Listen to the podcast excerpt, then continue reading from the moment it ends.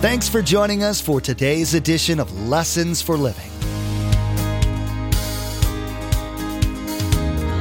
His word so fresh in our hearts abound.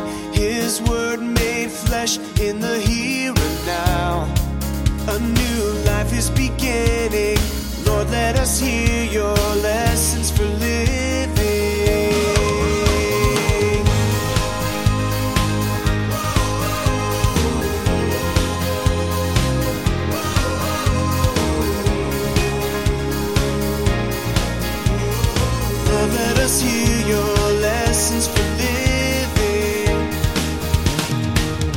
Now, whenever we inquire of the Lord, we can discover the will of God.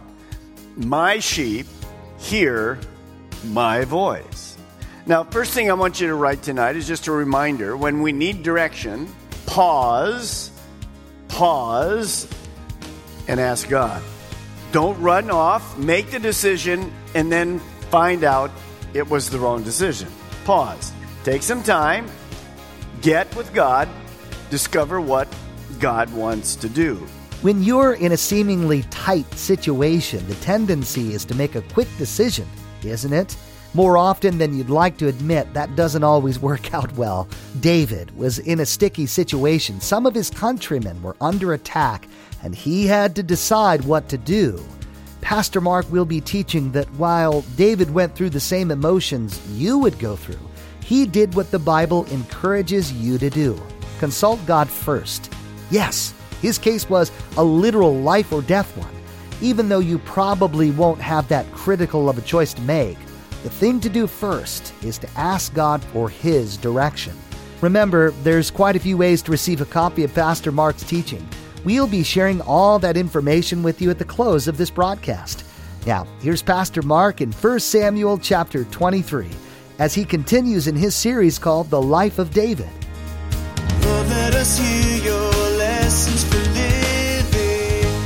We're going to study God's Word together.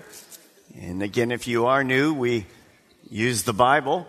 We're going through the life of David. If you didn't bring a Bible, we'd love to give you one. Just raise your hands. And uh, you can turn to 1 Samuel, Old Testament, 1 Samuel chapter 23. 1 Samuel 23, just get your Bibles and we'll go through these verses together. Remember, David's on the run, just to bring you up to speed. David's on the run. King Saul is after him. He's been moving from place to place, kind of at a time where he lost it himself and kind of came back to his senses. Took his mom and dad to a neighboring country. They couldn't be on the run with him, left him there. So here he's back. Remember, he's got 400 men with him. And uh, these are not exactly who you'd pick to be with you, but uh, God brought them to him. People that were in debt, people that were angry, people that were bitter, people that were depressed, discouraged. And this was his fighting army. So he's on the run. We begin in chapter 23. When David was told, look, the Philistines are fighting against Keilah and are looting the threshing floors. Keilah was a uh, border town in Judah, about around 12, 15 miles from the Philistine city where David kind of had a metal breakdown in Gath, you remember. And uh, it's about 10 miles from where David and his men were camping. At the moment, they were in safety. Now, it's interesting to note that because uh, Keilah was close to Gath, uh, very close to Gath, it was vulnerable to the enemy. And it's uh, very same today when you go to Israel today and we go up to the north, we go by those areas that are close to Lebanon. And of course, when things break out, that's the towns that are shelled because they're very close to Lebanon. Well, this was the same exact thing. Keilah was right near the Philistine. And what happened is during that time, as you can imagine, the harvest season had come. The enemy knows it.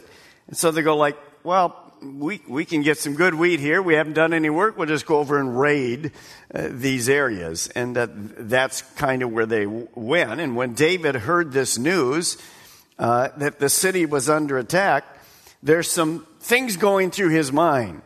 Well, why did this news come here? And uh, should I do anything about it? Or do we just leave this go?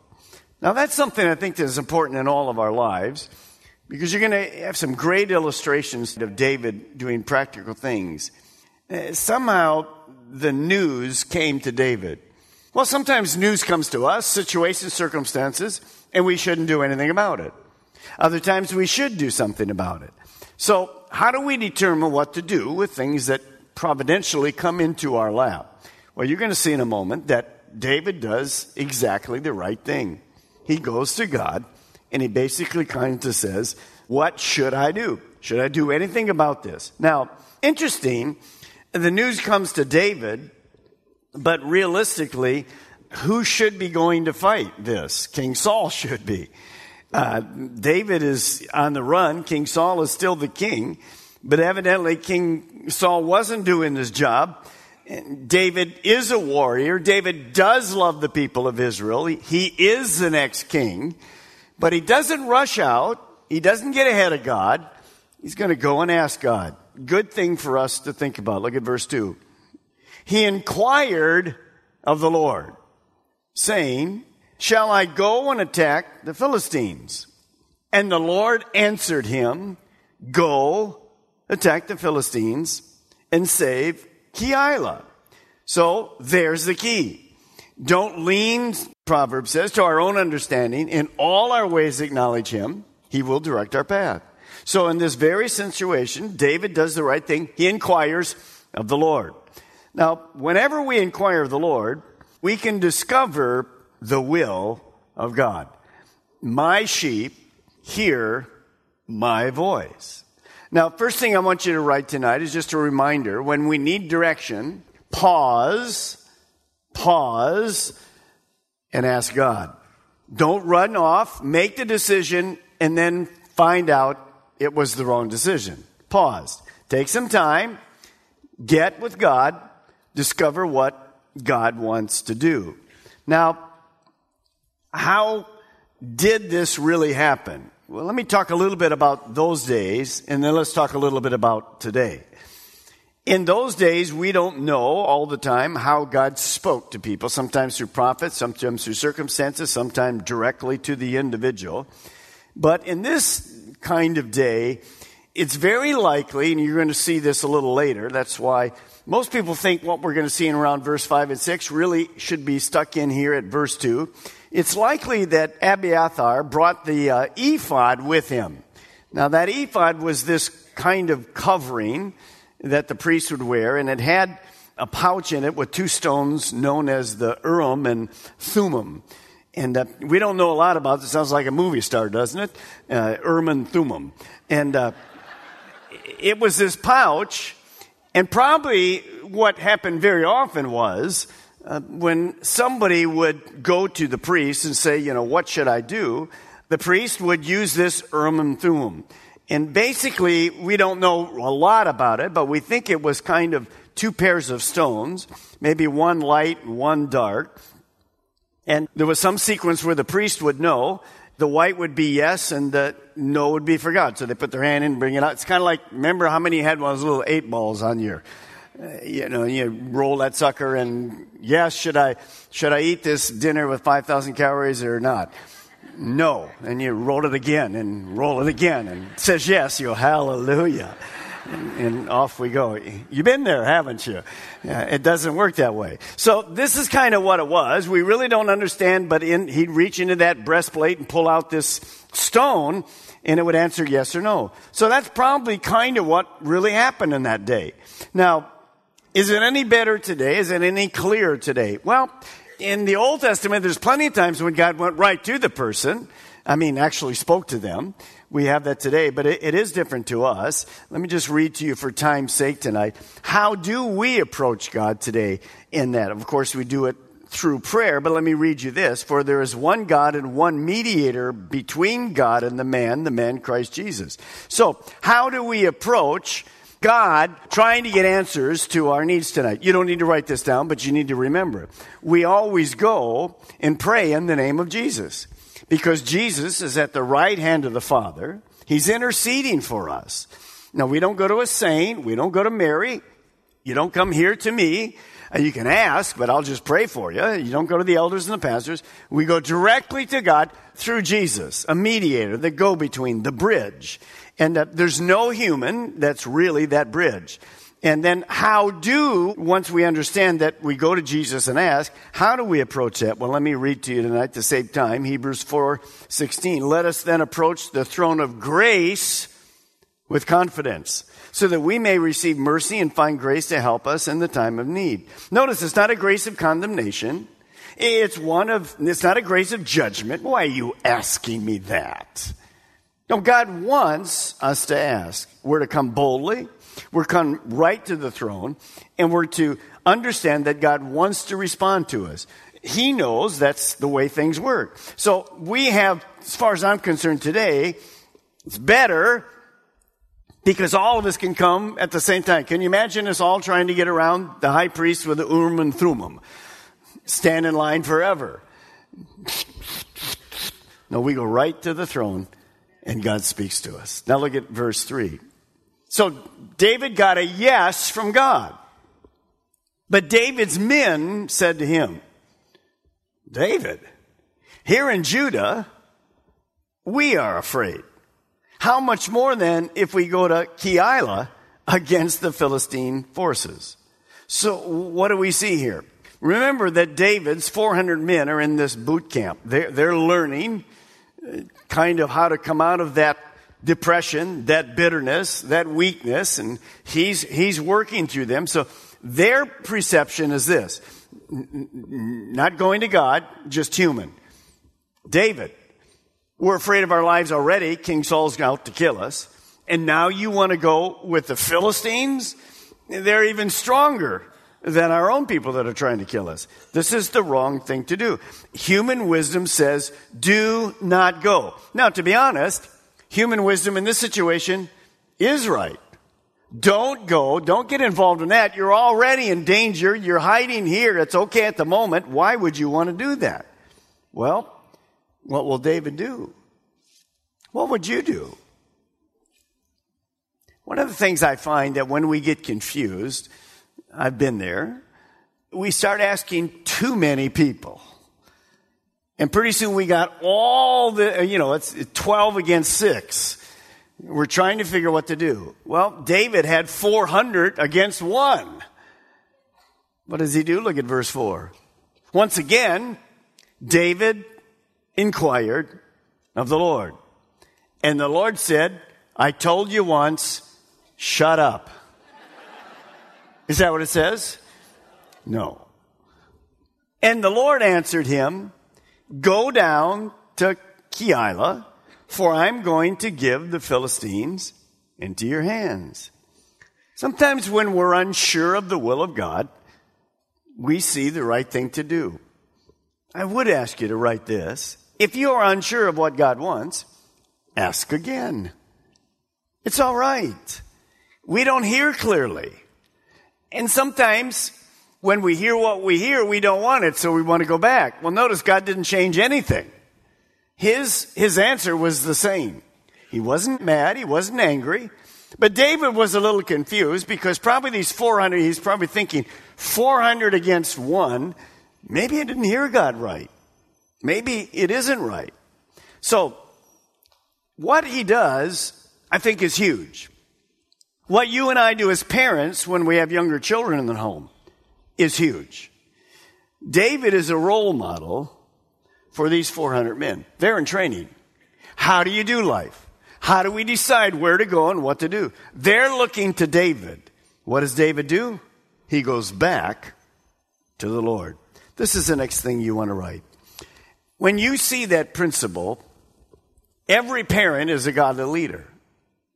Every manager is a godly leader. Every pastor and elder is a godly leader. So a godly leader seeks human wisdom, but ultimately obeys God. It's not wrong. The Bible says in the book of Proverbs to get wisdom, uh, counsel from men and women is good. But bottom line, when God says go for it, you just go for it.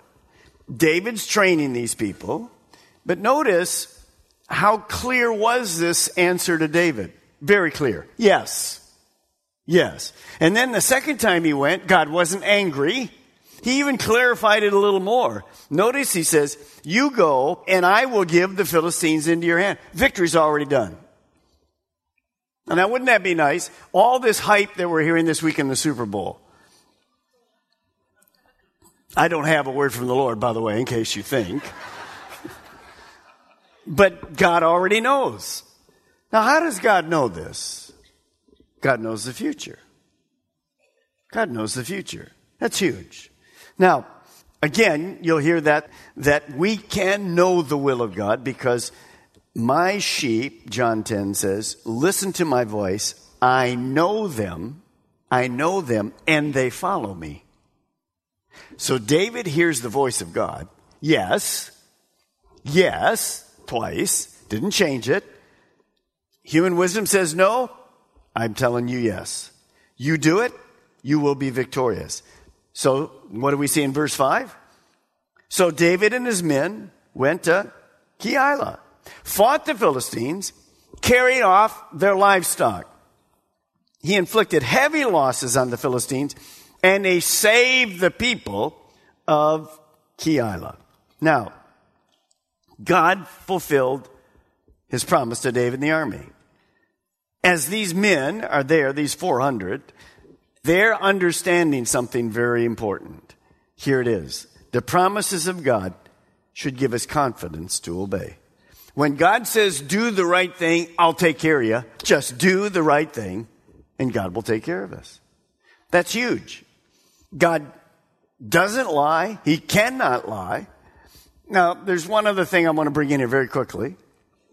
Notice David inquires of the Lord because he can't go to a Ten Commandment and get his answer in the ninth commandment. This isn't like, should I lie? Should I commit adultery? Should I do this? This doesn't go back to the book of Leviticus where God laid out all these principles. This is something that you can't find. So he has to go to the Lord. He's not going to the Lord and saying, well, I know you said not to do this, but I think I should know.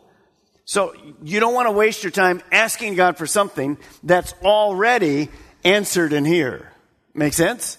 If it's answered here, it's answered here. God isn't going to change his mind. That's what you do. And of course, that's why we need to know the Word of God. And there's nothing wrong with asking. I think it's very good. People sometimes say to all of us, Well, I think I'm going to ask you a dumb question. I said, Well, go ahead. We're all dummies. Just ask it. Because I'm right here too. So don't be that way. If you don't know what the Bible says, good to ask. Does the Bible speak about this anywhere specifically? If it does, and of course we get a lot, a lot of that in what area? Marriage, divorce, all those kind of things. So the Bible does speak about it. When it isn't clear, then we go to ask and ask God to minister to us. Now, what was God doing? Remember we told you that God uses leaders to move people from here to there. What did David just do? He moved his whole army from here to there. On what? On the promise of God. So we're always moving, we're always going forward, and this is exactly what you see David doing. He moved his entire army to Keilah. By the way, Keilah was a great city. It was a, it was a walled city. But uh, again, next to the Philistines, subject to problems. Now, verse 6. This is where many people think verse 6 is kind of a repetition. Should have gone back to where verse 2 is. No, Abiathar, Abiathar, son of uh, Ahimelech, had brought the ephod down with him when he fled to David in Keilah. And Saul was told that David had gone to Keilah. And he said, God has, so we've changed now. We're back in the kingdom. We're back uh, at Jerusalem. Here, here's, here's uh, King Saul. And Saul was told that David had gone to uh, Keilah. How he knows? Who knows? Spies everywhere, whatever. Don't know what's happening. And he said, God is handing him over to me. For David has imprisoned himself by entering town with gates and bars. In other words, remember, he's, he's in this Keilah, which is walled city. So the word comes back to Saul, and Saul goes, I got him. God has finally done it right. He's put him in a place where he's cornered. Now, how deceived is Saul? 100% deceived. Saul thinks he's hearing from God. He's not hearing from God. God is not going to put David in a place where you're going to see all through the scripture eh, for these next 20 years. David's always on the run. God always protects him. Why? Because the promise was for who to be the next king? David. But Saul is so deceived, he thinks he's hearing from God. But he's wrong. Remember, we can hear three voices the voice of self, the voice of Satan, and the voice of God.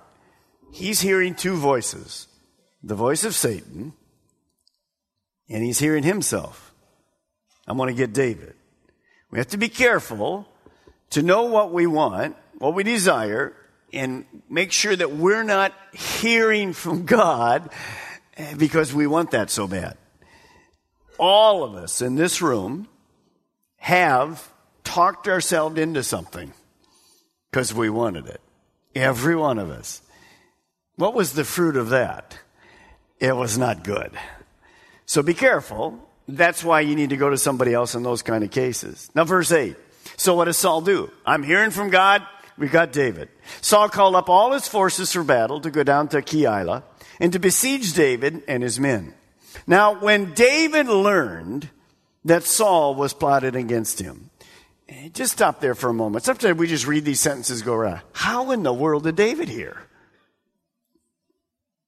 Somehow God has this connection out there. I mean, this is like amazing Star Wars kind of stuff going on. Probably it's just people, obviously. But David learned that Saul was plotting against him. And he said to Abiathar, the priest, here we go again, bring the ephod. So this thing is working 24 7 with David. Now, once, once he comes with this ephod, what's going to happen? Well, we're going to have this breastplate again, these two stones, this Urim and Thummim, and uh, watch what happens. And David said, O Lord God of Israel, your servant has heard definitely that Saul plans to come to Keilah and destroy the town on account of me. Now, why David asked this is strange to me, but obviously insight from God. Will the citizens of Keilah surrender me to him? And will Saul come down as your servant, as heard? O Lord God of Israel, tell your servant. And the Lord said, He will. Look at the next question. And again, David asked, Will the citizens of Keilah surrender me and my men to Saul? And the Lord said, They will. Wow. Who would even think of asking that? What has David just done for this town? Hello? Saved all the people, saved all the wheat, saved everything. And why would you say, Will these guys turn on me? Will these guys go over to Saul's camp? But somehow he knows that, and he asks God, and God says, Yes, yes. Today, Pastor Mark taught about a big decision David had to make after this group of men had gathered around him. David's consistent reliance upon God when making decisions about what actions to take are an example for you to follow. His willingness to trust God's direction in all his choices shows you how to live your life with the craziness it brings. Lessons for Living is the teaching ministry of Pastor Mark Balmer of Calvary Chapel, Melbourne. We have multiple campuses to reach those living in Melbourne, Sebastian, and Viera. All campuses meet each weekend and on Wednesdays to spend time collectively raising our voices in worship to our Most High God and studying the truth and blessings found in His Word. For more information, directions, and service times, visit lessonsforlivingradio.com and click on the church link at the bottom of the page. Next time, Pastor Mark will bring you another portion of the life of David. He will be telling of God's blessing on David's life and his increasing influence in the land of Israel. You'll hear about the increase in David's warriors and their victories under David's leadership, despite their continually being pursued by Saul you'll be reminded of the key to David's success his relationship with God. We wish we had more time today, but we will have to pick up where we left off next time as Pastor Mark continues teaching through this series, The Life of David. That's next time on Lessons for Living.